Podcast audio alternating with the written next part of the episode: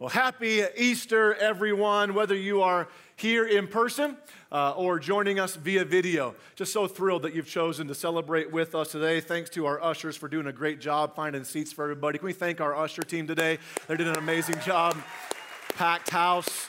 9 a.m. service, so thanks, crew, for, for getting that done. Uh, if you are watching live on Facebook or uh, Church Online, uh, do us a huge favor and share that on social media. There's some share buttons available for you there. It's a great way to let folks know about what God's doing right here at Element Church. And if you're new here, I'll just let you know that we do something like this every single week. And so I'll just invite you to come back next week. We're starting a brand new sermon series next week called This Is Us. And in the series, we're going to walk through the core values we have here at Element Church. That values are what define who we are. And so, in this series, we're going to use the Bible to reveal the core of who we are here at Element Church. What is it that we stand for? How will we minister as a church? And if you attend through the series, you're going to learn that, hey, this is us. And I'm super excited about this series. On the tables uh, by the doors on your way out today are some information and invite cards. Uh, we, have a, we have plenty for you to take. So take one, take two, take three of them if you want to, uh, to give you the information you need and to invite somebody to come back next week uh, for this sermon series called This Is Us. So today, have you ever doubted someone or something only to discover that you were completely wrong and, and you learned, uh, it taught you something that, that changed your view forever. Like maybe you doubted a child and then they did something extraordinary and blew you away. Or maybe you doubted a coworker and, and they came through on your behalf and again blew you away. Maybe you doubted Tim Tebow and then by some miracle move of God, he wins a playoff game against the Steelers. Who remembers that, right? Like, Nobody saw that one coming, right? But he proved all of us wrong. It's Easter. You got to mention Tim Tebow and Jesus. So there's a specific person. This is just this, what's the rule. There's a specific person in my life I have learned never to doubt. I know it's Easter and we're in church, and so the answer is supposed to be Jesus, but I'm not even talking about Jesus. There's someone else in our lives that you should never doubt your mom. Never doubt your mom. Can I get an amen from the moms in the room? Because whatever a mom says she'll do, she will do, like whatever. And I learned that the hard way. So the first time was in, in junior high. Uh, my mom only had one rule for my twin brother and I before we left for school. The rule was you gave her a kiss goodbye. And if you didn't, she would come to school, find you, and give you a kiss in front of whoever you were with. That was her rule. So I don't know how many days went by, and I didn't never tested my mom on this rule. But this one day, I thought, I'm going to test mom's rule on this. Like, there's no way I doubted her. She's not going to come to school just to give me a kiss. And so we woke up one morning, had my plan in place. We got ready for school. My brother gave her a kiss. I was walking out the door, and she says, Jeffrey, what she calls me. Jeffrey, gonna give me a kiss? I was like, see ya. Walked out the door. So I go to school. School started, no mom. Homeroom, no mom. First hour, no mom. I don't know when in the day it actually happened, but I'll never forget it. I was walking down the hallway, like I was, I was so excited to get home. I had defied mom's you know, rule. I was gonna rub it in her face, like I knew you wouldn't come to school and kiss me. And I walk around the corner, and my pride turned to panic real quick because there, walking down the corner, uh, walking down the hallway, almost in movie slow motion, was my mom with the greatest look of satisfaction I've ever seen on her face. And she planted one on me. I never tested my mom again. You'd think I would have learned my lesson, but the next time it happened, I was a senior in high school and 18 years old. I've told this story before, and I've, I've warned you if you want new stories, pray for God to allow me to do more stupid things. But, um, so I was 18 years old. I don't remember what led up to this moment, but we were in the kitchen, my mom and I, standing toe to toe. I was upset about something. I wasn't backing down. She wasn't backing down. Like we were having a mother son duel right there in the kitchen. And I know it's hard for you to believe this, but I smarted off to my mom. I know you can't even fathom that I would do that. But I smarted off to her, and she just stopped. She looked at me and she said, Jeffrey, don't you talk to me like that. Talk like that again, I'll slap you in the face. So I looked at her right in the eye. I said, You won't slap me. Whoo. I can feel the blood pressure of all the moms rising in the room right now. Like some of you want to slap me this moment. I can feel it, okay? I'm, I was thinking, I'm 18. She's old, right? Like, and even if she tries to hit me, I got cat like speed and reflexes, man. I mean, Matrix wasn't even made yet, but I envisioned myself doing the. As her hand comes around. So the words were, were barely out of my mouth when out of nowhere, I've never seen my mom move so fast in my life. Out of nowhere, man, she hit me upside the head. It was like Mother Ninja, like, I was stunned. I was stunned. I just stared at her. She smiled and walked away. like she had enough, man.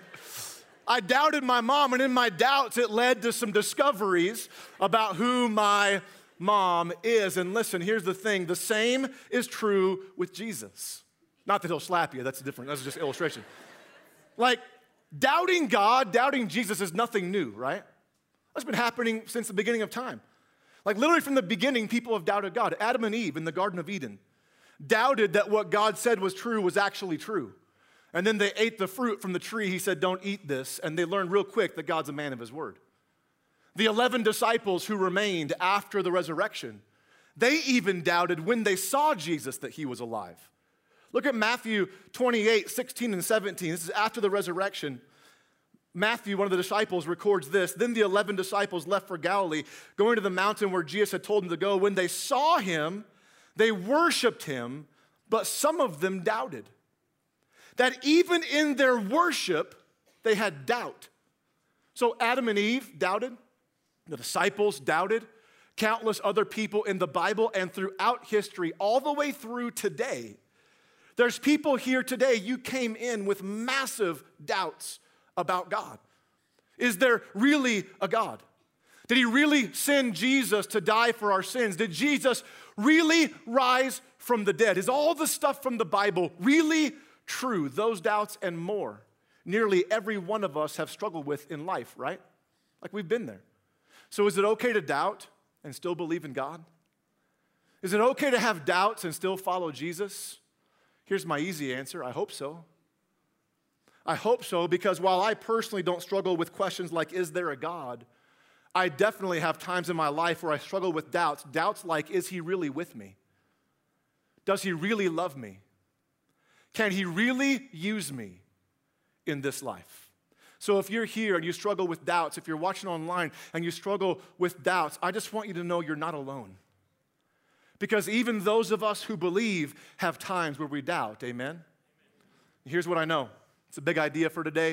If you want to write it down, you can. It's on the screens. Here's what I know my greatest doubts about Jesus can lead to my greatest discoveries in Jesus. That the things I doubt the most can actually lead to the greatest discoveries in my life. So, if there are some discoveries to find in our doubts, here's the big question I think we have to ask What discoveries can come from my doubts? What discoveries can come from my doubts? If you got your Bibles, normally we'd be kind of in, in one main scripture for most of the day. Today, I'm going to use three different main scriptures. So if you got your Bibles, turn to Matthew 11, and then we'll be in John 7 and then John 21. If that freaks you out, you're like, holy cow, we're going to all these places. Don't worry. All of them will be on the screen. You can follow along there. And if you came today and you don't personally own your own Bible, please don't leave without one. We'll give you one for free uh, at guest services on your way out. Just ask for a Bible and we'll get you one. And, and the first doubter we're going to see in Matthew 11 is John the Baptist. Now, if you're familiar with the Bible, familiar with the story of Jesus, you might be asking, John the Baptist doubted? And you're asking that because you know who John the Baptist was and you know what he did.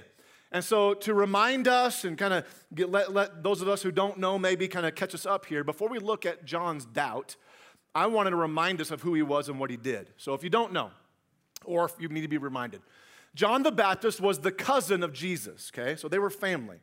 He was born to a man named Zachariah and his wife Elizabeth. After years of infertility, God blessed them with this child. And God told them before he was born that this son will be great in the eyes of God. He'll be filled with the Holy Spirit and he will prepare the way for people to come to the Lord. I mean, literally, John was a fulfillment of prophecy that God had given to his people Israel hundreds of years prior that he would raise someone up to prepare the way for the Messiah. And so, as John came of age, that's what he started to do. He began to preach the kingdom of God is near. That, that, that he, he began to preach, repent and be baptized of your sins. That, that I baptize with water, but someone's coming who's far greater than me. He baptizes with, with the Holy Spirit and with fire. There's someone else coming, he said, who is so great, I'm not even worthy to untie his sandals. Then one day, Jesus comes walking along where John's baptizing, and John sees him and says, Look, the Lamb of God who takes away the sins of the world. Points to Jesus, the Messiah. John goes on to baptize Jesus. And Jesus actually in Matthew 11 says about John, listen to this. Jesus said this about John that of anyone who's ever lived, no one's greater than John the Baptist. That's what Jesus said about John. And then here in Matthew 11, we, we see that John is put in prison for his preaching. And, and of all the people you would think Jesus would do a solid for, be John the Baptist, right? I mean, they're cousins. I kind of view Jesus down there. Maybe he called him cuz every once in a while. Hey, what's up, cuz? Man, I don't know. I don't know what he did, okay? But of all the people you'd think he'd help out, it'd be John, but Jesus knew he was in prison. He had the power to do something, and he didn't do anything about it. Didn't do anything about John in prison, okay? So, Matthew 11, then 2 through 6. Let's look at what it says here. John the Baptist, who was in prison, heard about all the things the Messiah, that's Jesus, was doing. So he sent his disciples to ask Jesus, Are you the Messiah we've been expecting, or should we keep looking for someone else? And if you read beneath the surface here, John is saying, Because if you were the Messiah, if you were really God, if you really loved me, you'd do something about this problem in my life. I got a massive problem, Jesus. Don't you even care? Don't you love me? Jesus told them, Go back to John and tell him what you've heard and seen. The blind see, the lame walk, those with leprosy are cured, the deaf hear, the dead are raised to life, the good news is being preached to the poor. And he added, God blesses those who do not fall away because of me. He's basically telling John, I'm not going to save you from your problems, but that doesn't mean I'm not your Savior. I'm not going to fix this mess you're in, but it doesn't mean I'm not the Messiah. I love you. I'm just not going to do something about this problem right now that you're in. And there's a reason for it.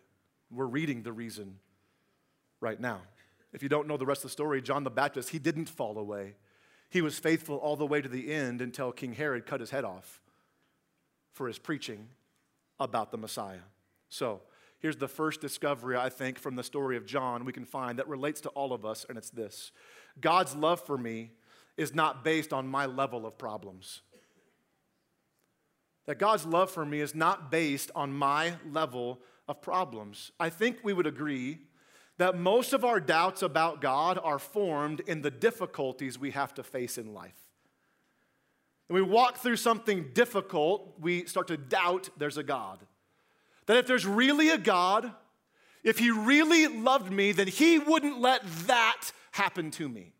He wouldn't let that happen to the person that I, I love. But listen, friends, God's love for us is not proven in our circumstances. It's proven on the cross, and its power is in the empty grave. That's where his love is proven for us. Well, the, the first doubt that most of us struggle with is Does God really love me? And the reason we struggle with that is because we equate his love for us with what He's allowing us to experience. But when I take my experiences, my circumstances to measure God's love, then His love for me goes up and down. But His love can never be more or less for me than it is right now. It was proven on the cross, its powers in the empty tomb. So the disciple John, not John the Baptist, the disciple John wrote a letter called First John in the New Testament. He says this about God's love, 1 John 4 9 and 10. God showed how much He loved us by sending His one and only Son into the world so that we might have eternal life through Him. Pastor Andy talked about that earlier during the offering. This is real love. Not that we love God, but that He loved us and sent His Son as a sacrifice to take away our sin. That our greatest doubts about Jesus can lead to our greatest discoveries in Jesus. And what discoveries do we find? We find that God's love for me is not based on my level of problems. It was proven on the cross, and its power is in the empty grave. That Jesus is alive. And because he's alive, I can have life in him regardless of whatever problems I face in my life. Amen? That no matter what I face, God's love for me is the same, and His love gives me life. And God still says the same thing today that I bless those who do not fall away because of me. That just because I'm not saving you from your problems does not mean I'm not your Savior. I still love you. My love was proven on the cross. Second discovery we see is this that God's plan for me is not limited by my past. His plan is not limited by my past. Because after our doubt in the love of God, I think it's the number one doubt we have is the love of God. I think the next biggest doubt we have is that God has a plan for us. He's got a plan for my life. We say things like, well, God can't use me. God doesn't have a plan for me. You don't know what I've done. And we believe at times that our past failures can keep us from living in God's preferred future for our life. But listen, if you don't think God can use you because of what you have done, you should read the Bible more, right? It's full of jacked up people that God used, right? So, like Abraham was a liar. Jacob, a deceiver and a thief. Moses, a murderer and a coward. Rahab was a prostitute. Samson has too many failures to count. David was an adulterer and a murderer. Jonah was a runner, not like a marathon runner, like he ran from God the opposite direction, and God still used him. Tom Brady played for the Patriots. I'm on a roll. Sorry, sorry. we all know that's not allowed by God. I was on a roll. I apologize. Had to break it up a little bit.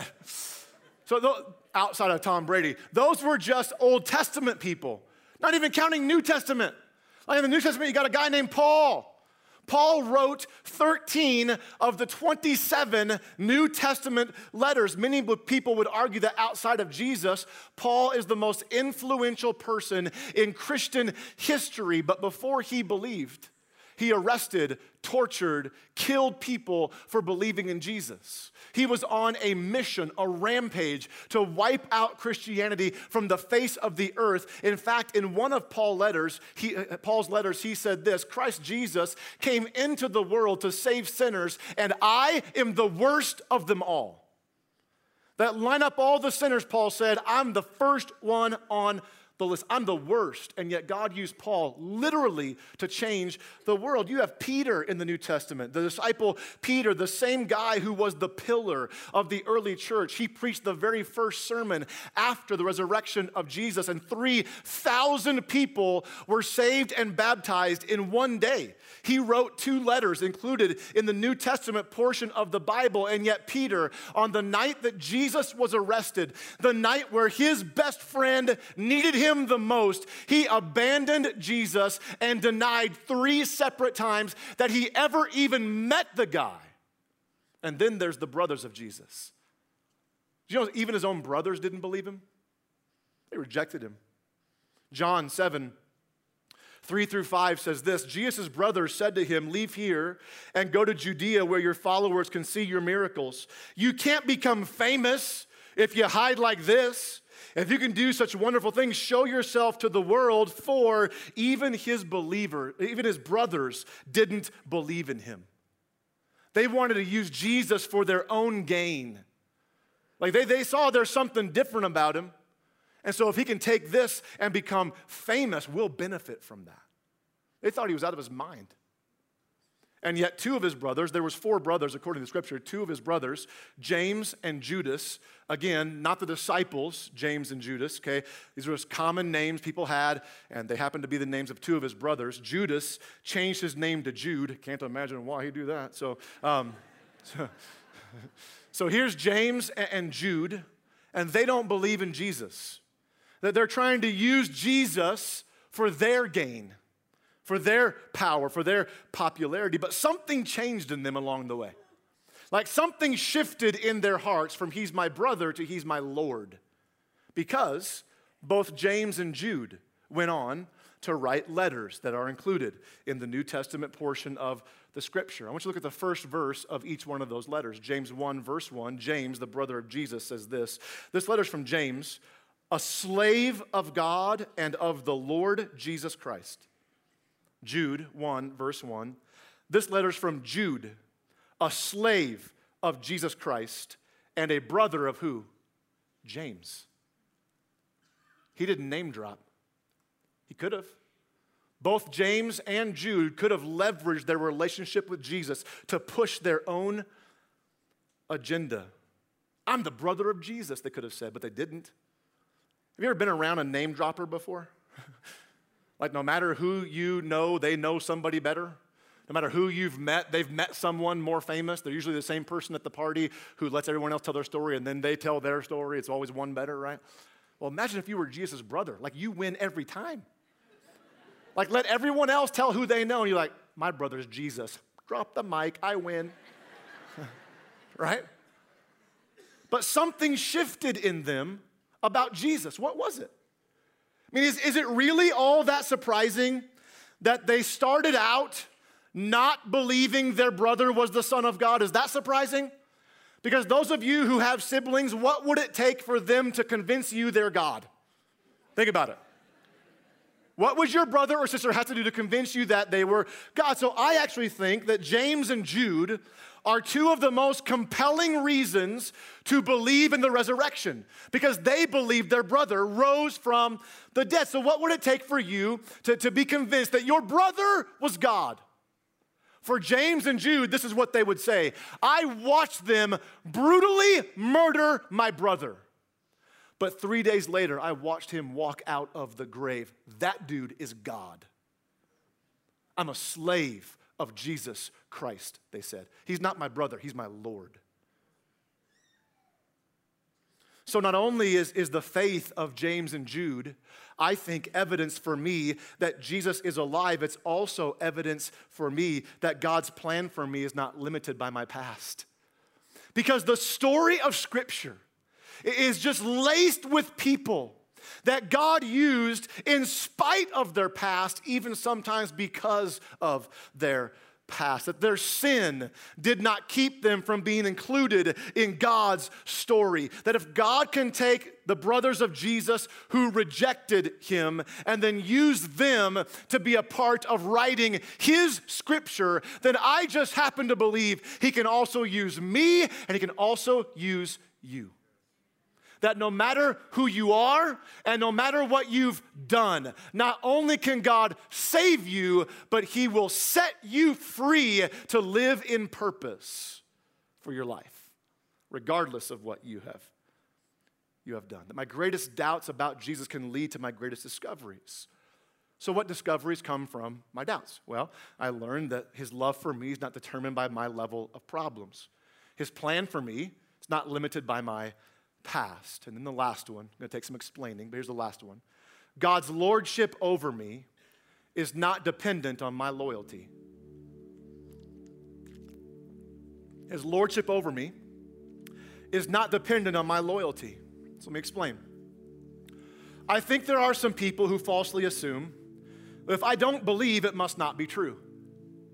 That if you can't prove it, I won't put my faith in it, therefore, it does not apply to me.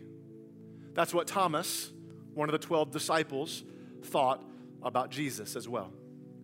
Now, in chapter 20 of the Gospel of John, Jesus has already risen from the dead, okay? Catch up in the story. Peter and John have seen the empty tomb. Jesus appeared to a woman named Mary Magdalene outside the tomb. And then on the very first Easter night, the first Sunday night of his resurrection, the disciples were meeting behind locked doors because they were terrified of the Jewish leaders thinking they're going to come after us now. They just murdered our rabbi. Now they're coming after us. And all of a sudden, Jesus appeared in the room, started talking to him. He was alive. Now, for some reason, we're told Thomas was not there with them. We don't know why Thomas was the only disciple not there, but he wasn't. Perhaps he drew the short end of the stick and he had to go to Subway to get sandwiches because everyone else is afraid to go out, you know, in the open. And so Thomas had to go get sandwiches. And so you know, I don't know why he wasn't there, but maybe he was. So he comes back, he's got the sandwiches, and he's all excited. It was you know five dollar foot long, and he's all excited. Hey, five dollar foot long. And they're, and they're like, dude, Jesus was here. You, you missed it. He was here. He's like, I always missed it, right? He was here's alive, and Thomas said, I won't believe it. I won't believe it unless I see the scars in his hands and put my finger in it. Unless I can put my hand in the wound and decide, I won't believe it. So, John 20, 26 through 29 says this Eight days later, so for eight days, I imagine the disciples were telling Thomas, No, he's alive. And he said, I won't. No, he's not. Eight days later, the disciples were together again, and this time Thomas was with them. He wasn't going to go to Subway this time. The doors were locked, but suddenly, as before, Jesus was standing among them. Peace be with you, he said. Then he said to Thomas, Put your finger here. Look at my hands. Put your hand in the wound in my side. In other words, he was saying, I heard what you said eight days ago. You may not have seen me, but I was here, Thomas. I'm alive. Don't be faithless any longer. Believe. My Lord and my God, Thomas exclaimed. Then Jesus told him, You believe because you've seen me, but blessed are those who believe without seeing me. You see, Jesus was Lord, whether Thomas believed it or not that God's lordship over me is not determined by my loyalty. He's Lord whether I believe, He's Lord whether I behave a certain way, He's Lord regardless of the burdens I face in my life. He's Lord. And Thomas, in his greatest doubt, had his greatest discovery in Jesus that He is Lord. But the question is will I make Him my Lord? Because when Thomas saw Jesus, he didn't say the Lord and the God, he said, My Lord and my God. And then Jesus said something. This has fired me up all week long. He said something that I believe is being fulfilled right now in this very room. This is happening now. That he told Thomas, You believe because you've seen me. But blessed are those who believe without seeing me. That's us. And for some of you right now, belief is being awakened in your heart. You are literally the fulfillment of prophecy from Jesus, who is alive. Like he's not showing up in person today. I don't think so. I might pass out. But he's speaking to someone's heart. Like, we're, we're not going to touch his scars with our hands, but he's touching someone's heart today. Don't be faithless, Jesus said. Believe. But I have all these doubts. What about all the problems in my life? If he loved me, he wouldn't let me go through this. And he's saying, My love for you is not determined by your level of problems. My love was proven on the cross. Its power is in the empty tomb. I love you. Proved it. Well, God can't use me. What about my past? And, and Jesus again is saying, listen, your past does not keep you from my plan for you. Don't be faithless any longer. Believe. I won't believe it unless I see it. Blessed are those who believe and have never seen. Don't be faithless any longer. Believe. And I just, I'm just crazy enough to think that there's someone here today. There's someone here today who right now you're having a Thomas moment. That you can't even describe what's happening to you, but something on the inside is beginning to rise. And maybe for the very first time, you're saying, My Lord and my God. Not just the Lord and the God, He's mine. I believe. I believe. And I want to give you a chance to declare that with your words to God today. So if that's you, I want everybody to bow your heads and close your eyes if you'd please respect that.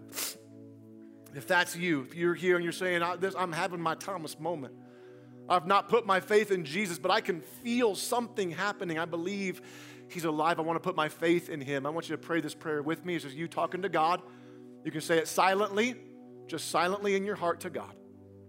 Father in heaven, I believe, my Lord and my God. I know you're alive, Jesus. Thank you for living for me. Thanks for dying for me and then rising from the dead. I, I confess all my sins to you. Would you please forgive me of everything I've ever done? I don't just want a free pass out of heaven, Lord. I, I also want to have a plan for my life, so I'm, I'm, surrendering to your plan for me. Whatever you want from me, God, I'm yours. I, I don't know how you can use me, but I'm, I'm yours. And God, I'm, I'm acknowledging you as Lord. You are Lord over my life. Thanks for loving me. Thanks for having a plan for me. And thanks for being my Lord. I am yours. Help me live for you every day. In Jesus' name, amen. You can look around. If you're here today and you prayed that prayer for the very first time to ask Jesus to be your Lord and Savior, would you do something very bold? It's going to be bold, but it's a very safe place to do it because we love you here. Would you lift your hand up, leave it up? So that's me, Pastor Jeff. I just asked Jesus to be Lord of my life. Who here would say that by raising your hand? Praise God, right there. Anybody else? Right there, amen. Right there, amen. Anybody else? Right there, amen. Anybody else? Just raise your hand right where you're at, leave it up, amen. See you back there? Awesome. See you in the back. Praise God, amen. Yes, you can put them down.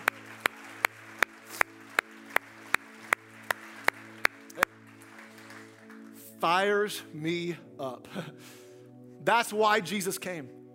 That's why he died. That's why he rose again, so that you in this moment, listen, boggles my mind. Jesus hung on that cross and he saw today. and he saw you that made those decisions and said, I'm doing this for you. Don't forget that. Don't forget that. So if you ask Jesus into your heart today, we're so proud of you. We'd love to know about it promise you we're not going to come to your door. We're not going to track you down or anything. We just want to congratulate you. Uh, so if you'd mark on your connection card that you asked Jesus into your heart, stop by Next Steps uh, or stop by guest services on your way out. And we created a booklet, a devotional for you that will take you through the Gospel of John and help you take your next steps in Jesus. Just ask them for the next steps devotional. They'll give you one, no questions asked, okay? So you can do that on your way out if you ask Jesus into your heart today. I love you guys. Easter's amazing. Like, I love Sundays, but there's something special about Easter. Just kind of heightens everyone's awareness of the resurrection of Jesus. Let me pray for you, then remain seated. And Pastor Andy has two quick closing things before you go. We're going to get you out a few minutes early. Lord, thanks so much for being a great God. Lord, I thank you that Jesus lives. And even in our doubts, Lord, you welcome us. John the Baptist had doubts. Your own brothers had doubts. Thomas, one of the disciples you chose, had the greatest doubt. And yet you loved them and brought them in. So, Lord, in our doubts, may you give us the discoveries about you that you love us, you have a plan for us, and you are Lord. Whether I admit it or not, you're Lord. In Jesus' name, amen.